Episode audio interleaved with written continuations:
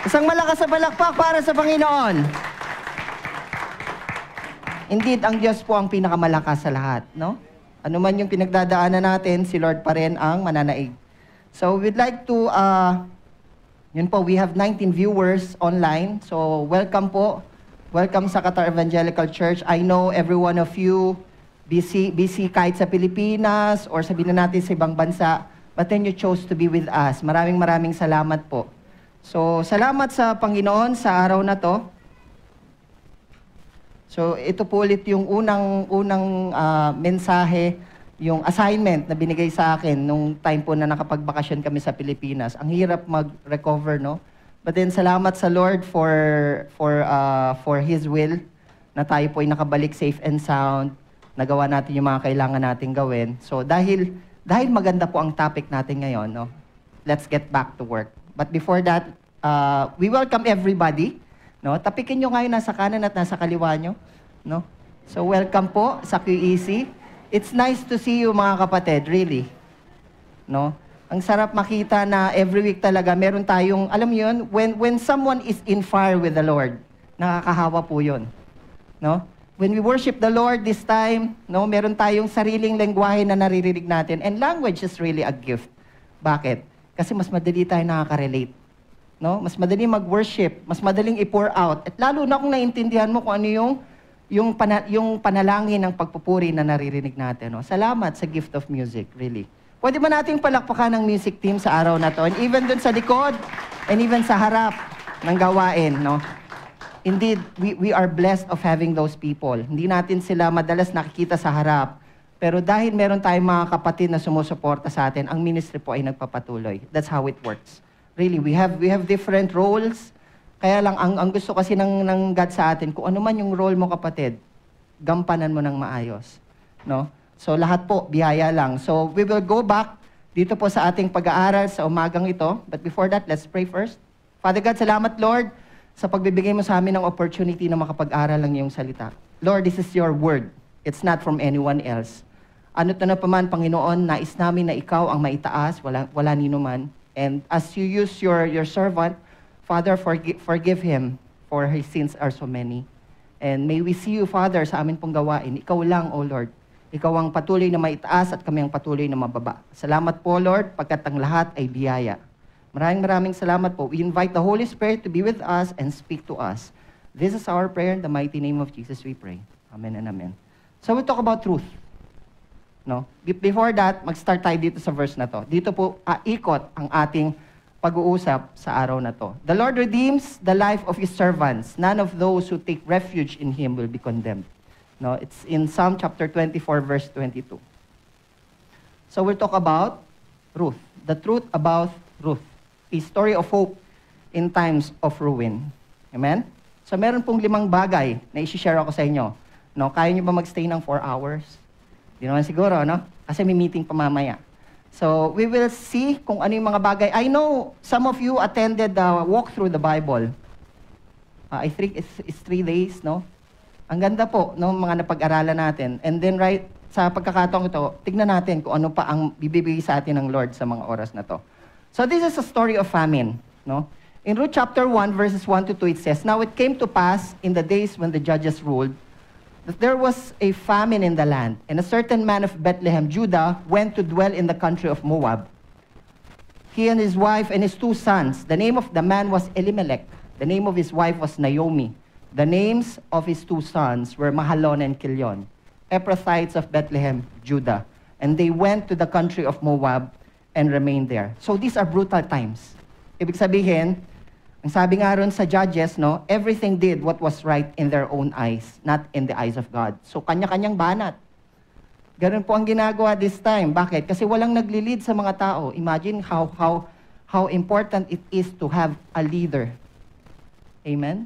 So let's continue to pray for our leaders. Really, it's not it's not easy to be a leader, no? Minsan ang leader pag sinasabi siguro na elevate yung mga tao, but then it's not. Leadership is servanthood. We are here to serve.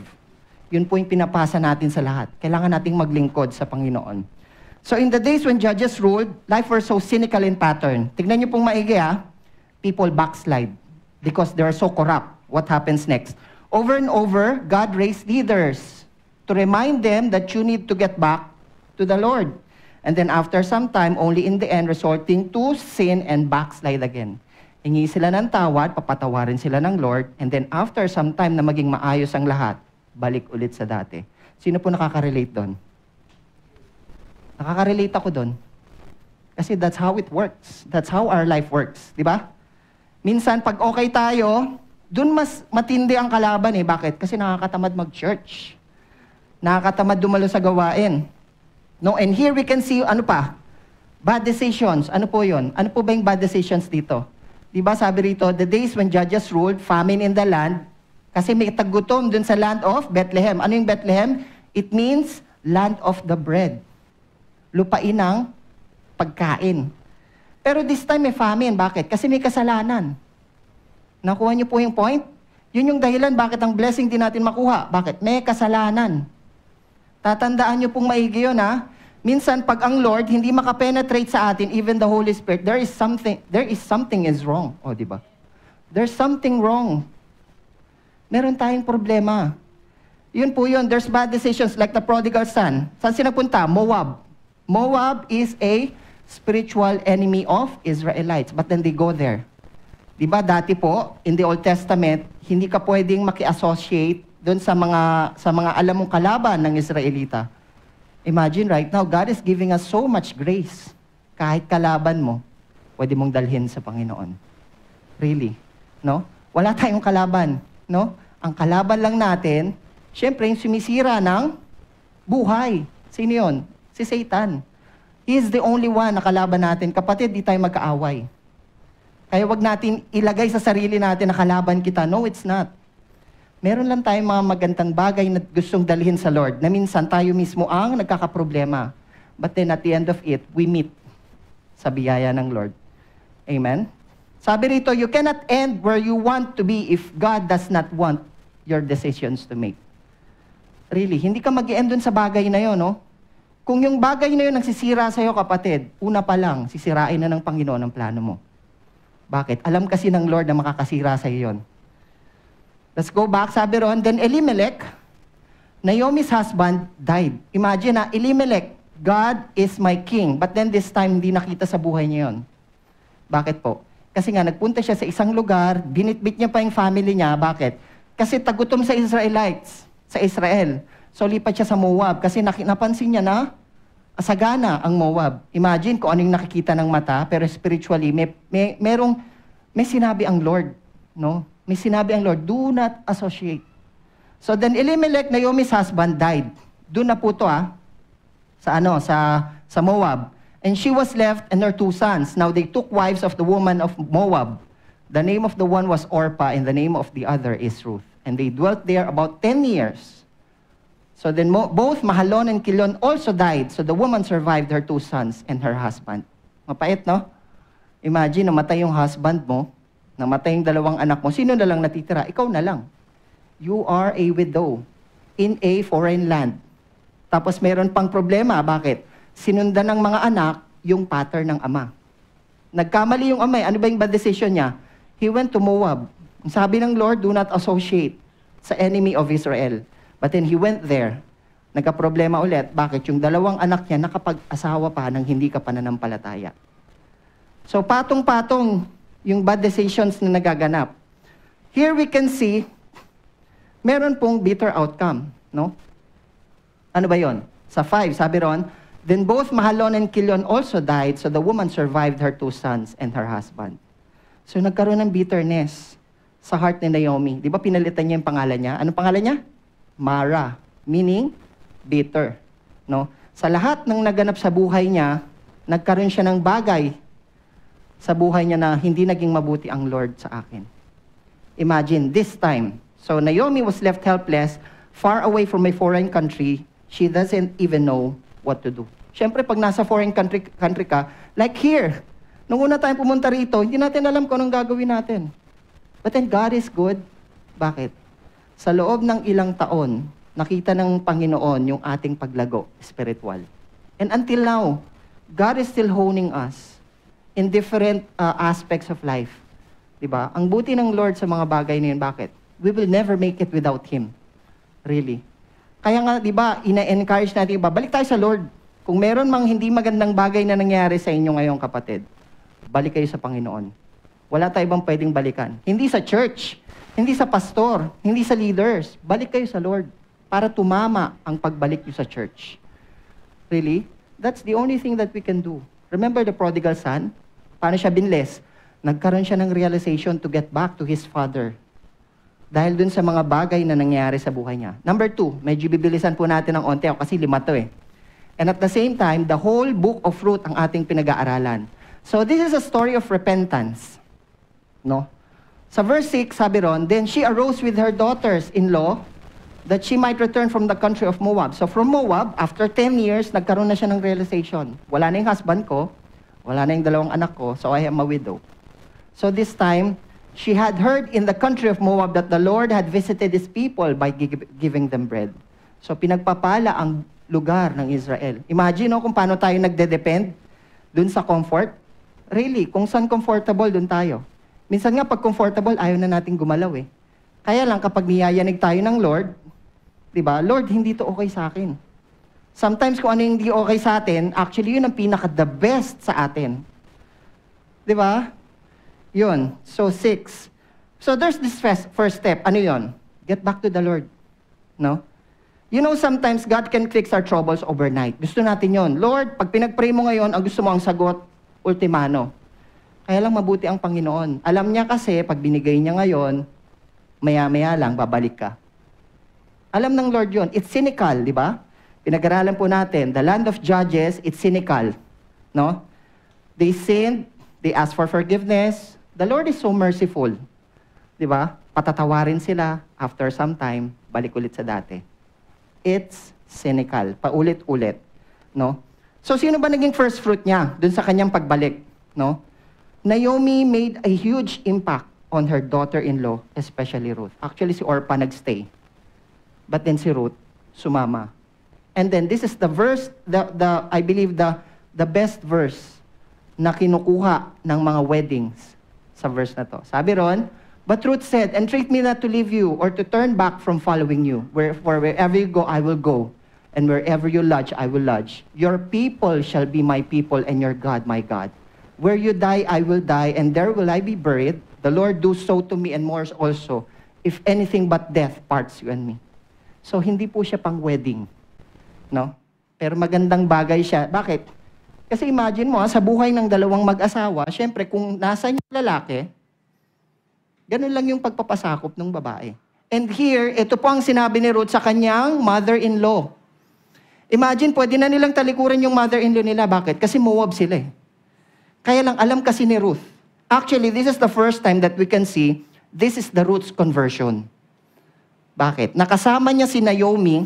For sure, si Naomi ay nag-minister sa buhay ni Ruth. And then after some time, Naomi win, won the favor of Ruth. Bakit gusto ni Ruth na sumama sa kanya? You get the point? This is the point of evangelism, right? No? You pour out yourself to people. Actually, we cannot win all. Pero little by little, sabi nga doon, di ba? Sa August, sa August 26, we have we need to bring one soul. Not just only for August 26, but then every day. No? Bring one soul to Jesus. Tutukan natin yon kasi kailangan may time. Hindi po tinutukan mo ngayon, next week hindi. Mahirap yon. Tutukan tayo mga kapatid. Imagine kung ako may dala akong isa, ikaw may dalang isa, isang daan tayo rito, so meron na tayong 200. No, it's a matter of multiplication. Pag-aalaga po ang kailangan nating gawin. No? So here here we can we can see also a story of revival. No? The story of revival where Naomi and Ruth decision led to revival. Kasi yung pagbalik nila, yun yung pagsisimula ng revival ng Israel.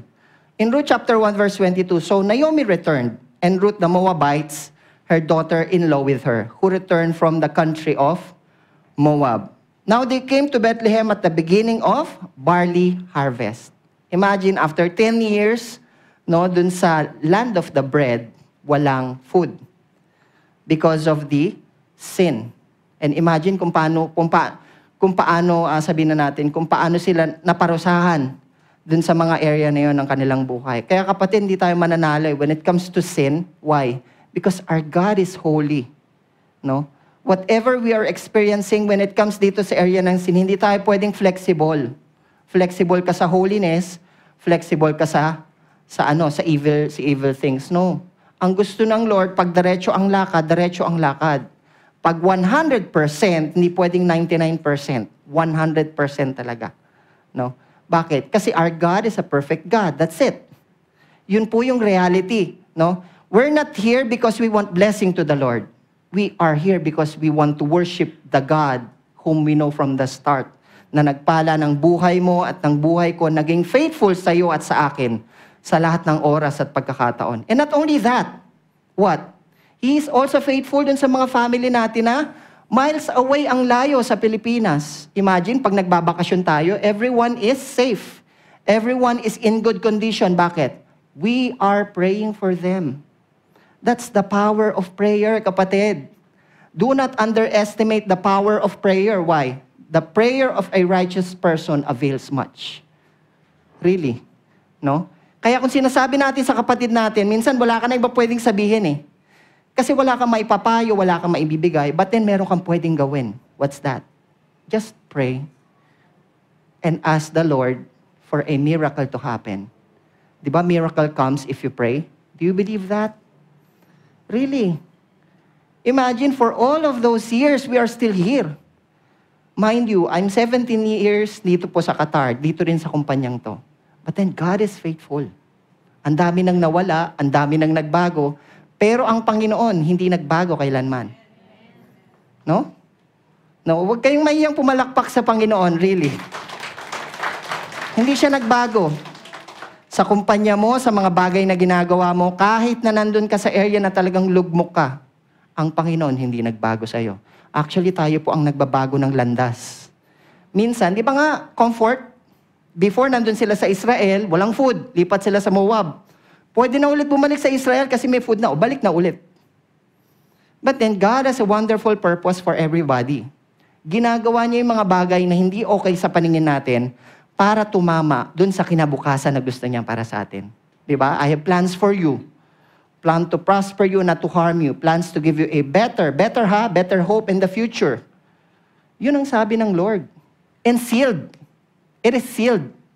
Hindi yan sinabing or. Walang sinabi ang Panginoon na, na ano, na yung, alam mo, merong kondisyon. Ang kondisyon lang ng Lord sa atin is patuloy tayong sumunod at magtiwala sa biyaya ng Panginoon. Imagine, susunod na lang tayo sa Lord, may biyaya pa. That's too much, kapatid. No? Too much na yung binibigay sa atin ng Lord. Ang gusto lang talaga ng Lord sa atin, kung mag-aayos na rin lang tayo ng buhay natin, ayusin na natin ngayon. Di ba? Huwag na tayong maghintay ng, I know, narinig nyo na to, especially sa mga, mga bata. Bata pa ako. Malayo pa yung karera ko. Hindi muna ako mag, eh, praise the Lord, praise the Lord. Huwag muna. Bata pa ako eh. Kaya lang, di ba, isang ganun lang yung buhay natin. Remember COVID? Hindi natin alam. Kahit musmus, minsan inilalabas pa lang na wala na sa mundo. That's how life works. So habang may buhay, may purpose ang Panginoon. May pag-asa. May pag-asa ka, kapatid. Sabi mo nga sa katabi mo, may pag-asa ka, kapatid. Really? There's hope. There's hope in the name of Jesus. Amen? There's always hope sa lakad natin sa Lord. Lord, hindi ko alam kung anong mangyayari sa akin. Pero dahil kasama kita, alam ko kung anong kahantungan ko. No? There's future that lies within me. So I will return. Actually, ito pong pagbalik ni Naomi sa Israel, kalooban to ng Lord. Di ba? Kapag nagtiwala ka sa Lord, no turning back. Kahit na umikot ka, uhulihin at uhulihin ka ng Panginoon. Remember the TNO pastors? Some of them don't like to be a pastor. But then God caught them. Some of you here, maaring for some time, matagal na wala sa biyaya ng Lord, but then God caught you. No? Wala, po, wala pong pwedeng itaas dito na, alam, actually, dinala si kapatid dito, eh. no. Lahat tayo nagdadalahan sa Lord. Bakit? Kasi accountable tayo sa isa't isa eh. Kaya continue to pray for your brothers and sisters na wala dito, na pag nagsalita kayo ng grace, makita nila ang Panginoon dun sa sinasabi nyo. Hindi nila makita yung pagtataas sa sarili natin. Bakit? Kasi wala tayong ipagyayabang. The only thing that we can boast is the grace of God. The grace of God that all that continues to live within us. So 10 years later, no? Let's always remember that revival brings harvest. Diba? It's a symbol of revival. No? So yung mga pagbalik natin, alam mo yun, yung mga pagbalik natin sa paanan ng Lord, importante yun, kapatid. Bakit? Hindi mahalaga yung pagdapa. Ang mahalaga yung pagtayo at pagbalik. Bakit? Kasi yun ang may kinabukasan. Kasi pag nadapa ka ngayon, actually marami kang mamimiss. Remember the backslider? Really ha, nakakalungkot. Bakit? Kasi ang mga backslider, mas crucial sa non-believer. Bakit po? Ang backslider kasi, nalaman na nila ang grace ng Lord sa kanila. Naramdaman na nila yung power ng Lord. And then after some time, tatalikod ka, but then at the back of your mind, you're missing something.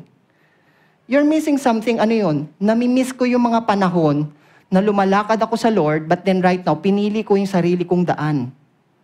Imagine that. So don't do that. Kapatid, I'm serious. Don't do that. Alam ko minsan dumadaan tayo sa dry season ng ating faith.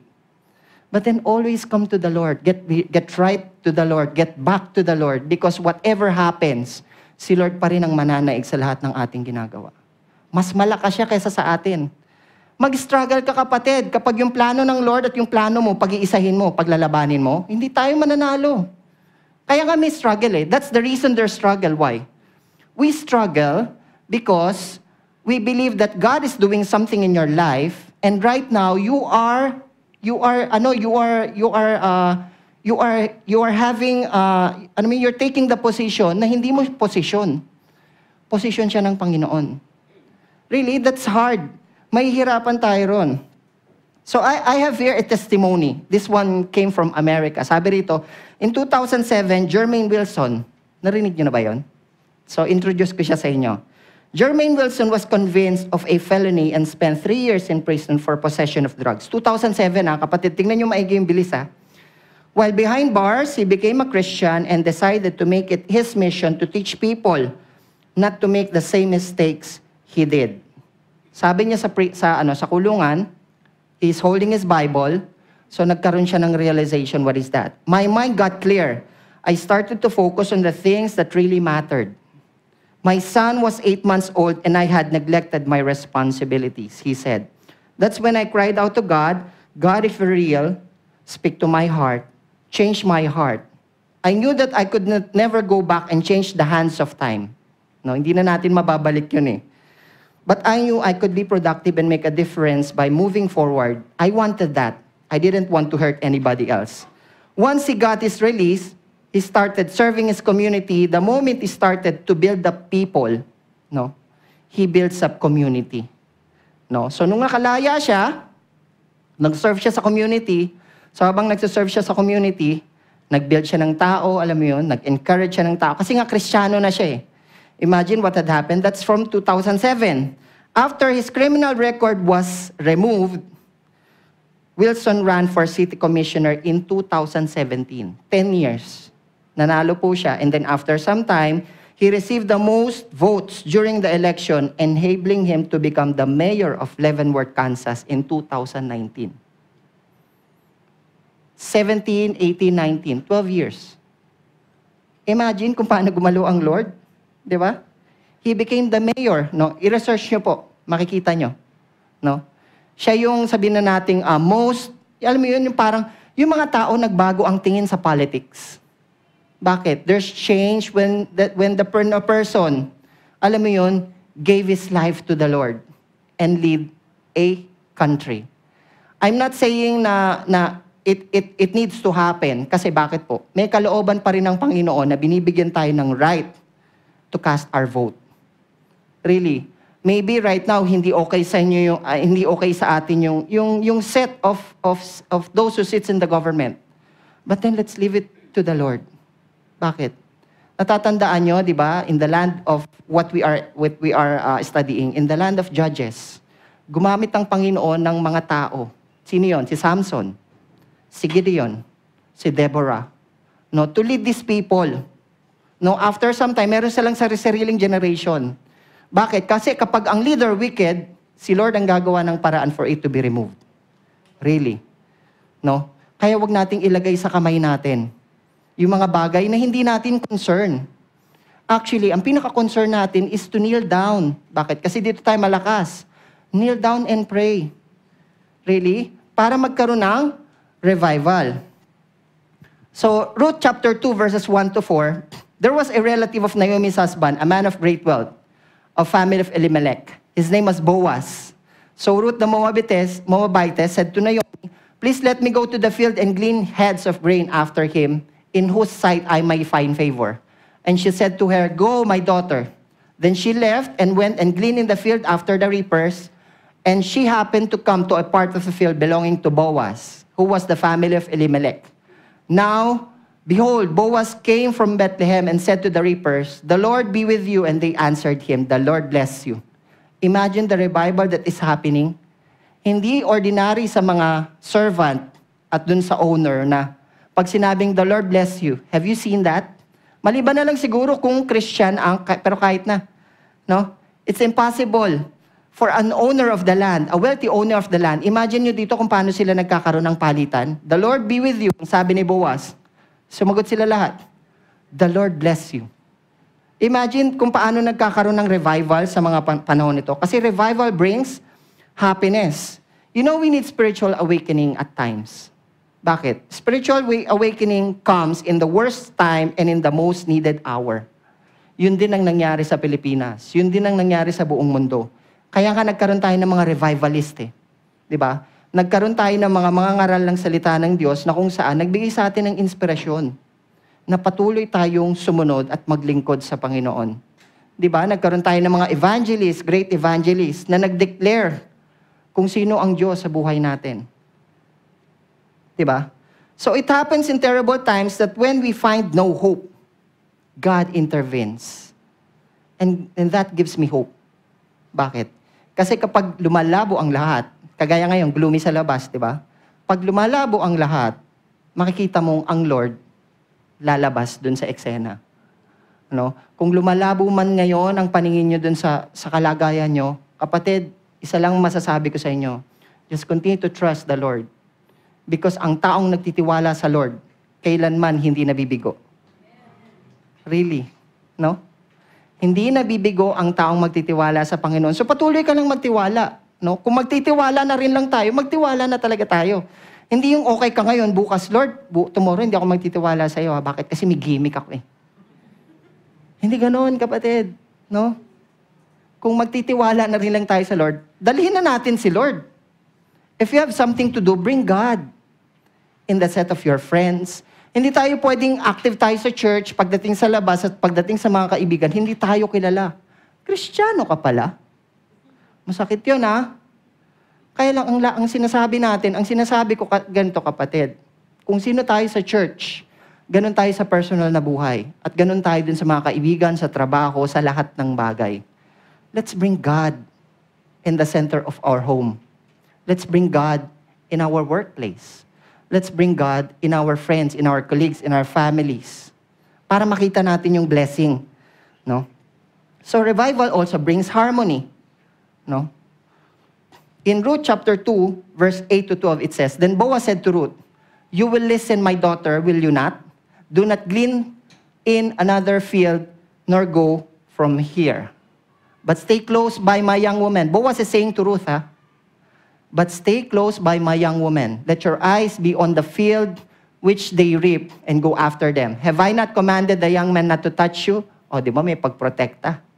And when you are thirsty, go to the vessels and drink from what the young men have drawn. So she fell on her face, bowed down to the ground, and said to him, Why have I found favor in your eyes? Ruth is saying to Boaz this, ano, this uh, sentences, that you should take notice of me since I am a foreigner. So dalhin natin yung sarili natin sa Panginoon. We're like Ruth. No, asking the Lord, why have I found favor in your eyes? That you should take notice of me since I am a sinner. No? Minsan na, na-experience yun ba yun nung marap kayo sa Lord? Lord, hindi ko talaga alam na gagawin ko eh. Pero dahil alam kong alam mo kung anong pwede kong gawin, magtitiwala ako sa'yo. Yun naman palagi ang, ang, ang balik natin, di ba?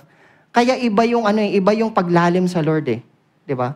Kapag nag-aaral tayo ng salita ng Diyos, iba ang lalim na naibibigay sa atin nun. I know mahirap siyang tayuan, pero dahil may biyaya, kapatid, magbabago at magbabago ang buhay mo. When we open up our Bibles and read it, hindi pwedeng hindi baguhin ito yung buhay natin. Pumunta ka ng Old Testament, pumunta ka ng New Testament. Right now, we're studying Old Testament. But this uh, biblical character will surely change your life.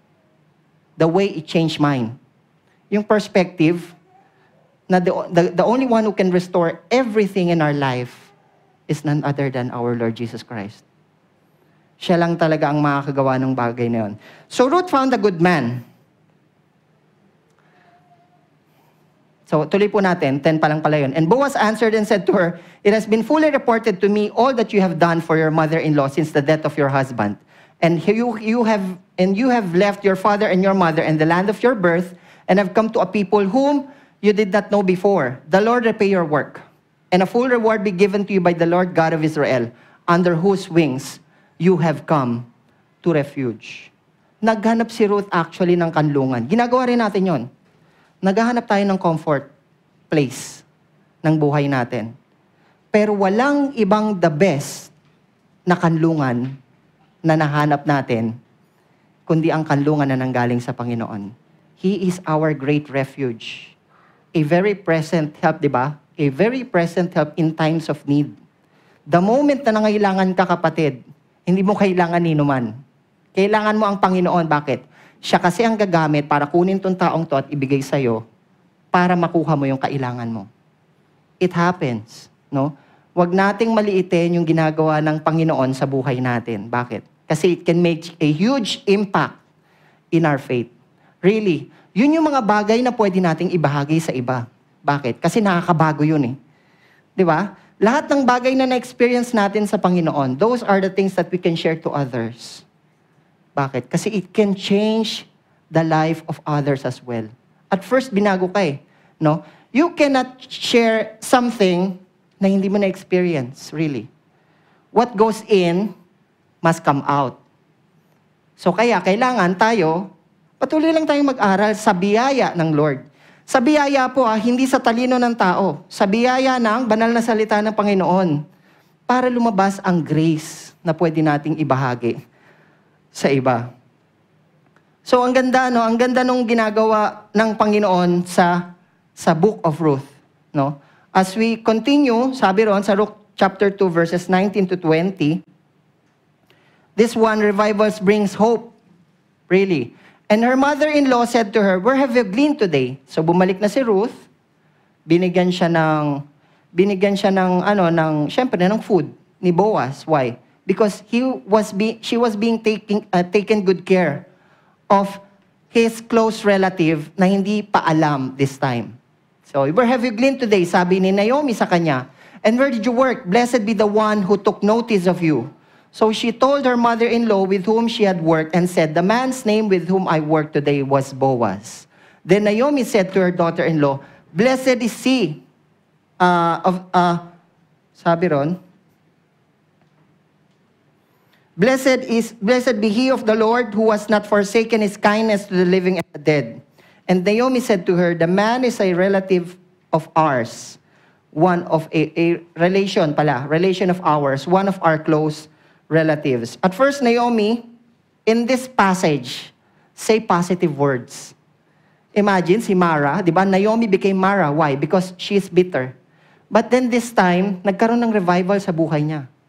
Nasambit niya, blessed, di ba? Sabi niya ron, Blessed be he of the Lord who has not forsaken his kindness to the living and the dead. Nagbigay siya ng papuri sa Panginoon. So this is the reality of when you came back to the Lord, He takes over. Di ba? Pag bumalik tayo sa Lord, siya ang magte-take charge sa buhay mo. Yun yun eh. Bakit pa tayo bumabalik, kapatid? Alam niyo ba kung bakit? Kasi nakikita natin yung sarili natin na hindi talaga natin kaya, na from the start, kinakaya natin. Di ba? Hindi talaga, wala talaga tayong magagawa. No? He reroute your steps in the right direction and gives hope in your heart. Take note on this. When you're a Christian, di ba, sabi ko kanina, yung lumayo ka sa Lord, malaking bagay na ano yun, malaking bagay yung mawala. Bakit? Kasi kilala mo na siya. Di ba? Bakit ka ulit mag-settle sa isang bagay na matagal, nang, matagal mo nang alam na walang kinabukasan? Na itong bagay na to na na-realize mo ngayon, nakilala mo ang Lord, at gumalaw sa buhay mo, hindi mo na ulit nakita. So wag, wag tayong tumalikod sa Panginoon, kapatid. Patuloy lang tayong lumakad sa biyaya niya. Di ba? He can revive your soul. He can restore all the righteousness what was lost. A sense of joy and happiness. Di ba yun yung gusto natin? Kahit walang pera, basta masaya. Ngayon, dahil gusto natin ng joy, sa isang Panginoon lang natin makikita lahat yon. No? It brings harmony back in your relationship and most of all, hope in your heart. Yun yung kailangan natin eh. Di ba? Pag lumalapit tayo sa Lord, Lord, give me hope. Di ba? So here, syempre hindi mawala, no? Sa root is story of romance. No? Onti na lang po. Naomi plays a role of a matchmaker. Diba? Ruth chapter 3 verse 1. Then Naomi, her mother-in-law said to her, My daughter, shall I not seek security for you that it may be well with you? Alam kasi ni Naomi, may kinabukasan si Ruth. Imagine, di siya naging selfish, no? Kasi imagine, ah, Naomi is a, an Israelite. Ruth is a Moabite. Imagine, no? Minsan titingnan natin na hindi actually hindi ano eh hindi hindi kabilang ang mga Moab sa mga nililid ng Panginoon. Kasi ang ang ano niya lang is the Israelites. Kaya lang it was given to all. 'Di ba? Wala nang Jew, walang Gentile and it was given to all.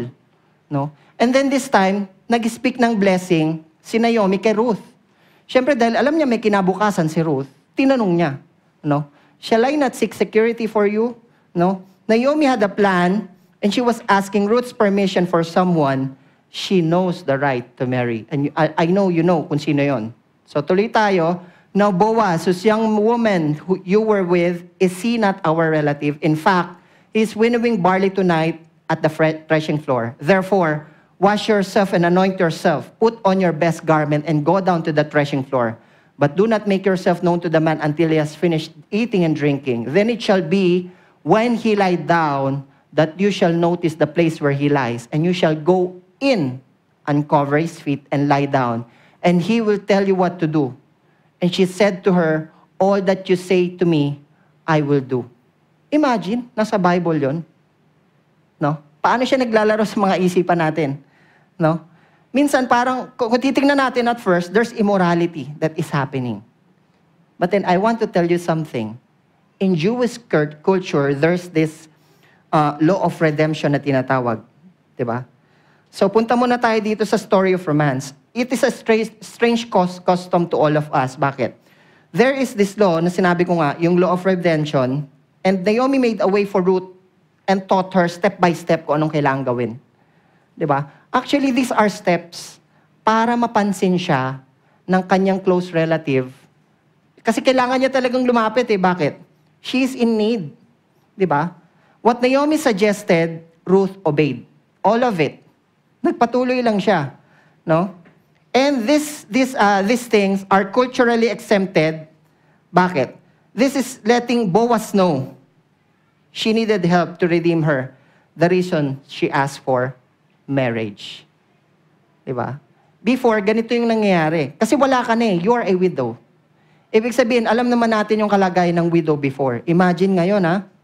Yung mga widow ngayon, binigyan na ng pagkakataon ng Lord na sa, sa akin kayo lumapit para makita nyo yung kakulangan. Kung may kakulangan man sa inyo, ako ang bubuo. And that is the story of what we are discussing. Ano man yung nawala, He is the only one who can restore. So let's continue. Sabi ron, from the beginning of chapter 2, we can see a love story building up na nag-started, nag-start kanino? Kay Boaz. Kay Boaz naman talaga nag-start eh. Actually, these things that, yung nangyayari ngayon, ito yung confirmation ng Panginoon dun sa buhay ni Ruth. Ito yung mga bagay na kailangan niyang gawin. Diba? So, let's proceed. So she went down to the threshing floor and did according to all that her mother-in-law instructed her. And after Boaz had eaten and drunk, and his heart was cheerful, he went to lie down at the end of the reap of the, of the grain.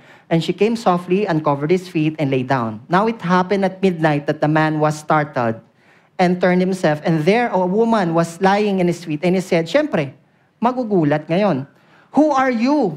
'Di ba? So she answered, I am Ruth, your maidservant. Take your maidservant under your wing, for you are a close relative. So makikita natin may purpose, no? Hindi siya purpose of immorality, kapatid. This is the purpose of kung paano tayo i Parang tayo, di ba? Paano tayo i-redeem ng Panginoon kung hindi tayo magtatapat sa Kanya? Kung hindi natin bubuksan yung heart natin sa Panginoon, paano malalaman ng Lord? Actually, alam ng Lord eh. Kaya lang gusto niya na yung freedom na meron ka, magawa mo ng tama sa harap ng Panginoon. Yun lang yun. So in these verses, Ruth prophesied to Boaz. Di ba? In this house, di ba? Dito, sa bahay na to. Sino ba yung nag-propose sa mga husband nila? Huwag na kayo sumagot. No? Di ba before, syempre, we pursue the, the woman. Yung mga as, napangasawa natin, no? Tayo ang nag-pursue sa kanila. Pero dito, imagine the confirmation of God, ah. Kaya to, the, to all the singles out there, hindi ko sinasabing mangyayari to sa inyo. Pero walang imposible sa Panginoon once na meron kang idineclare sa paanan ng Panginoon. No? Lahat ng bagay magiging maayos pag lumakad tayo sa biyaya ng Lord. ba?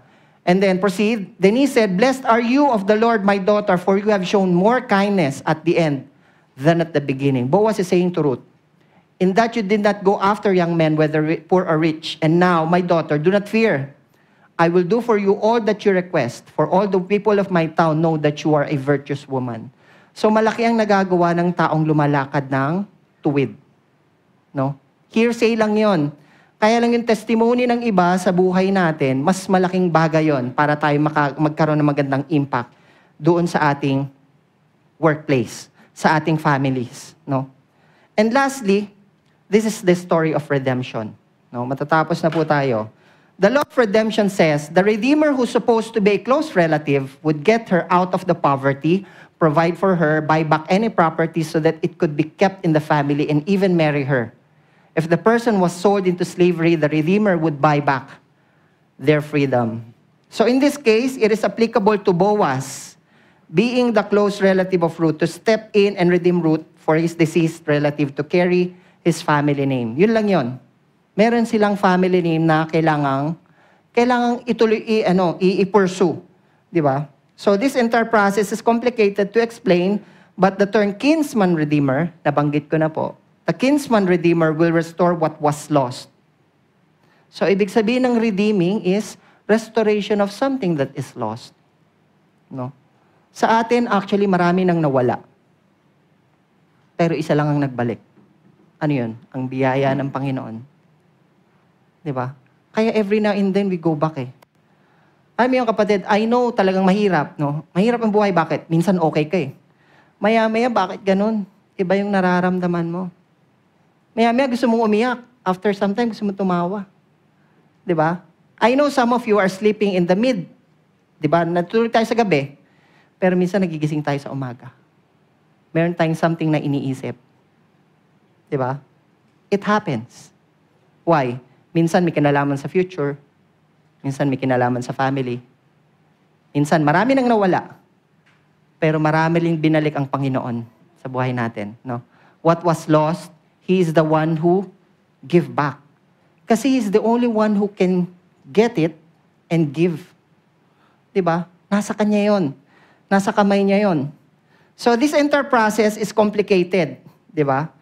But the term, yun nga, yung mga bagay na ginagawa natin, makikita natin na walang ibang Walang ibang sinasabi tong Bible na to kundi kailangan nating bumalik dun sa only one na magre-restore ng buhay natin. So Boaz can fit the role of being kinsman redeemer, but he was not the first in line for the job, which makes our story more interesting. Sabi rito, Now Boaz went up to the gate and sat down, and behold, meron pa palang close relative si Ruth na existing that time. At alam ni Boaz yon. So the close relative of whom Boaz had spoken came by, So Boaz said, Come aside, friend, sit down here.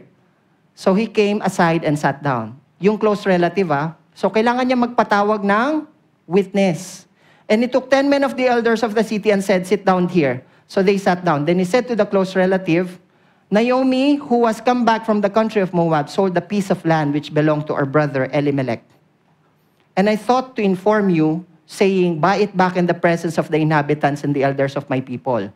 If you will redeem it, sinasabi ni Boaz dun sa kanyang close relative, mas close kay Ruth, then tell me, no? But if you will not redeem it, then tell me that I may know. For there is one but you to redeem it, and I am next to you. So he is presenting himself. Pag hindi mo siya kinu hindi mo kinuha yung land na yan, ako ang kukuha. And he said, sabi nung, nung close relative, yeah, I will redeem it. Pero meron pang kasunod.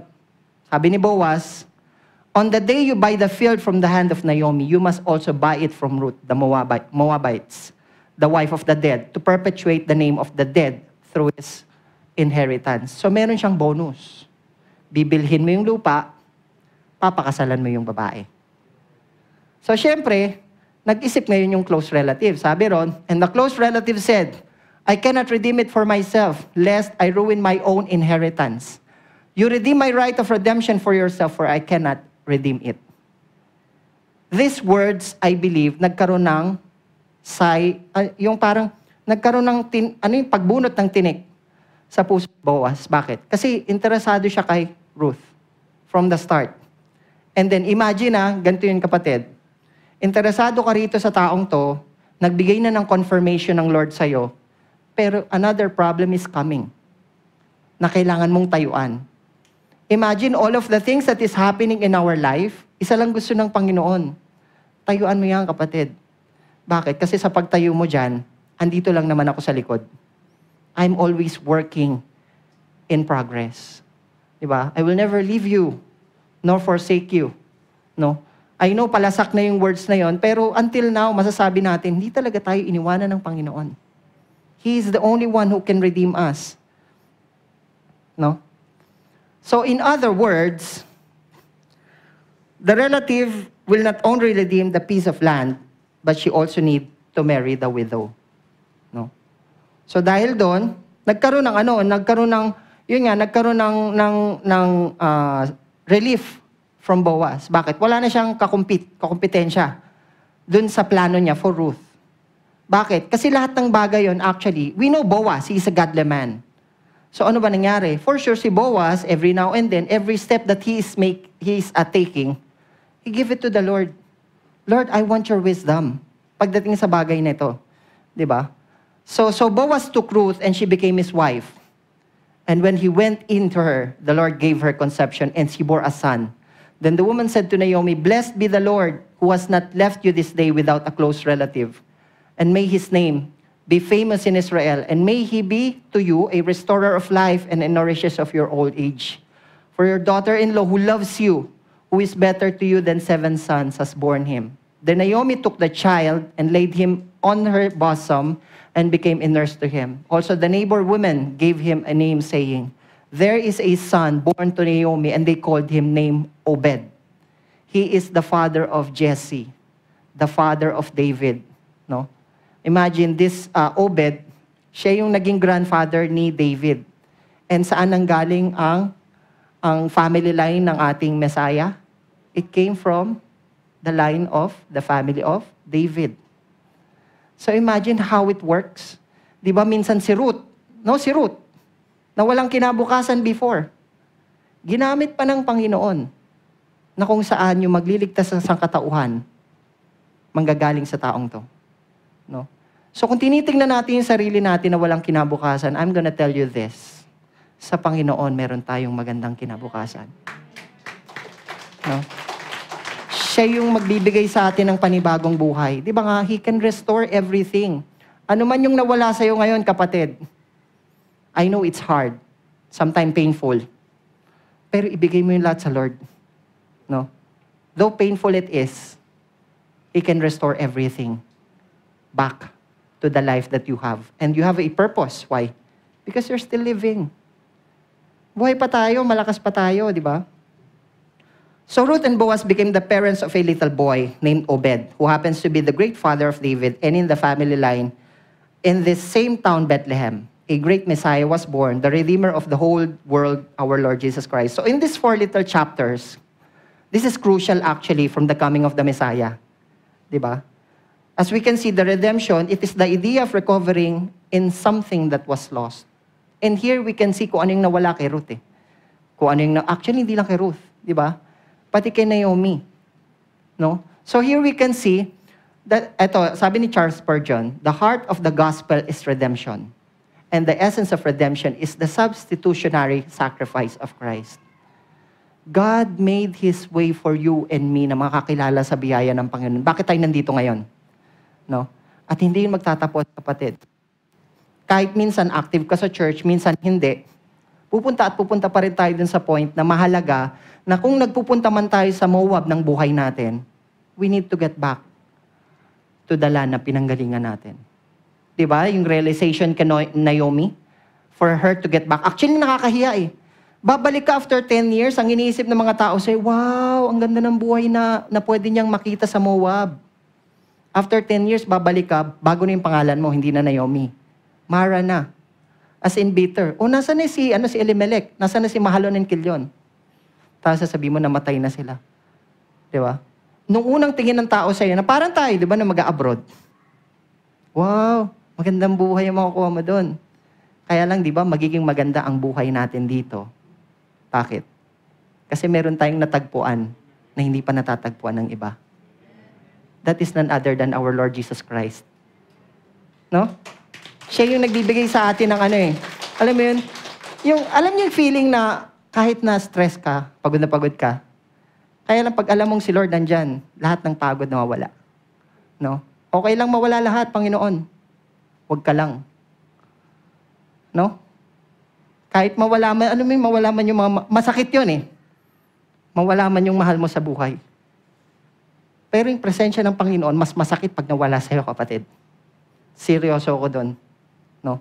Lahat pwedeng mawala. Pero ang presensya ng Panginoon, I would encourage you, no.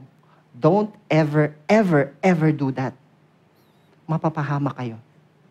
No? So let's get back. The Lord redeems the life of His servants none of those who take refuge in Him will be condemned. No? Kung magtiwala ka sa Lord, siya ang magre-redeem ng lahat ng pwedeng mawala. Shall we all rise up? Kinsman Redeemer, no, yung pinag-aaralan natin. What happened to Ruth? Di ba? In the life of Boaz, he redeemed Ruth. No? And right now, Jesus Christ is redeeming us from time to time. Hindi tapos eh. 'Di ba?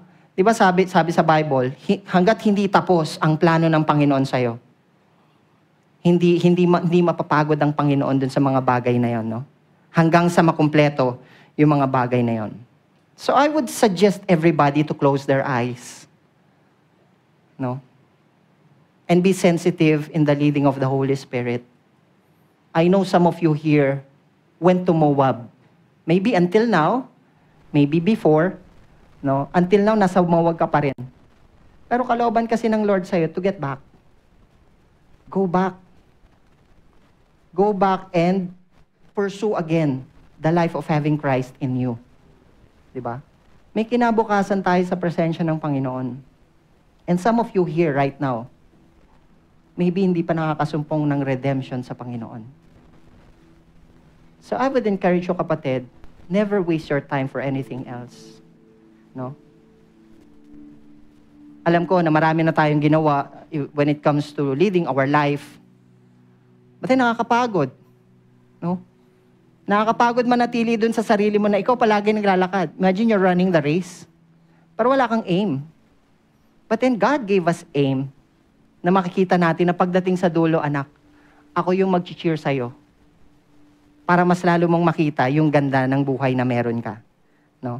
I know some of you here wants a salvation that comes from the Lord. 'Di ba? Wants to be redeemed. No? Wala pong magic doon, but then just a simple prayer. And I would encourage everybody, kung sino man yung, yung, yung alam mo yun, yung tinatawag ng Panginoon sa oras na to, to be with, with Him. Can you raise your hands, please? No. Salamat, kapatid. Yeah, salamat. Just a simple prayer will do. Really. I know God is God is teaching you something. Huwag kayong matakot no, na lumapit sa Panginoon. Huwag nating hintayin na minsan nagpatawag ng ganitong panalangin. Sayang. Hindi ko nagawa. Huwag nating hintayin yon. No? Just a simple prayer for you to follow me, and then after some time, I'm to pray for you, and then we'll wrap everything for conclusion. Let us pray. Just follow me. Lord Jesus, I know that I am a sinner. I ask for your forgiveness.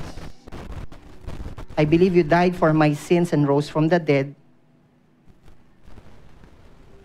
I turn from my sins and invite you to come into my heart and my life. I want to trust and follow you as my Lord and Savior. From this day on, in Jesus' name, amen. I'm gonna pray for everybody. I know, kapatid, iba sa atin matagal ng Kristiyano. Pero from time to time, mas gusto natin sa Moab kesa sa presensya ng Panginoon. So I would also want to pray for you. No? This is the time for us to get back. Lahat naman tayo bumabalik eh. No? Don't blame yourself for anything that is happening in you. Hindi kalooban ng Panginoon sa buhay natin na palaging hindi magaganda. Alam niyo yung quote-unquote malas? Wala pong malas sa buhay ng Krisyano. Everything is blessed. Blessing. Ngayon, kaya hindi natin siya matagpuan, kagaya ng pinag-aralan natin. Alam niyo na kung bakit. There is this sin that continues to reign in our body. So this time, we're gonna bring it to the Lord, bring it to the foot of Jesus, and ask for another life na makakapagpatuloy sa atin. I'm gonna pray with you. Father God, meron ako mga kapatid dito, Panginoon, na until now, hindi nila alam kung saan sila pupunta. Until now, Lord, magulo pa rin sa kaisipan nila, Panginoon, yung patuloy na paglakad sa inyo. But then this time, naniniwala ako, Panginoon, na ikaw ang pwede magbago ng buhay namin. You can do greater things, O God, that what we can, what we can ever think or imagine. And this time, Lord, nais naming magtiwala ulit sa inyo. It is my prayer, O God, na abutin mo, Panginoon, yung mga kapatid na minsan nang nawala sa iyo. I know until now, nandun pa rin sila sa area ng Moab ng buhay nila.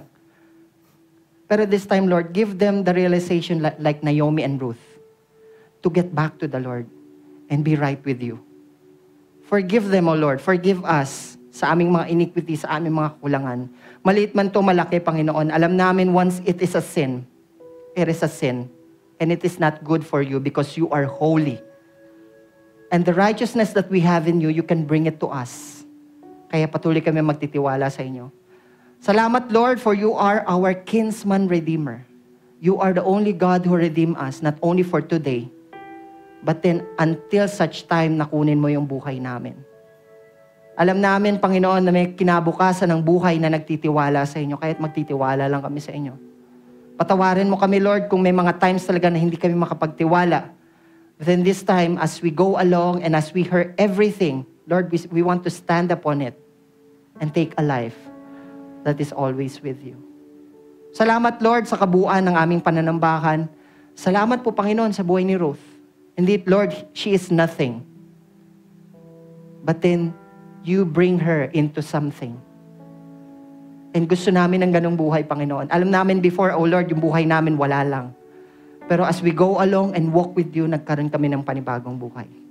Maraming maraming salamat, Lord, pagkat ikaw ay mabuti, ang biyaya mo ay sapat, at ang lahat ng ito ay binabalik namin na maingat sa inyo, patuloy kang manahan sa aming buhay. Sa pangalan ng iyong anak na si Jesus, ang lahat ng anak ng Diyos ay magsabi ng Amen and Amen.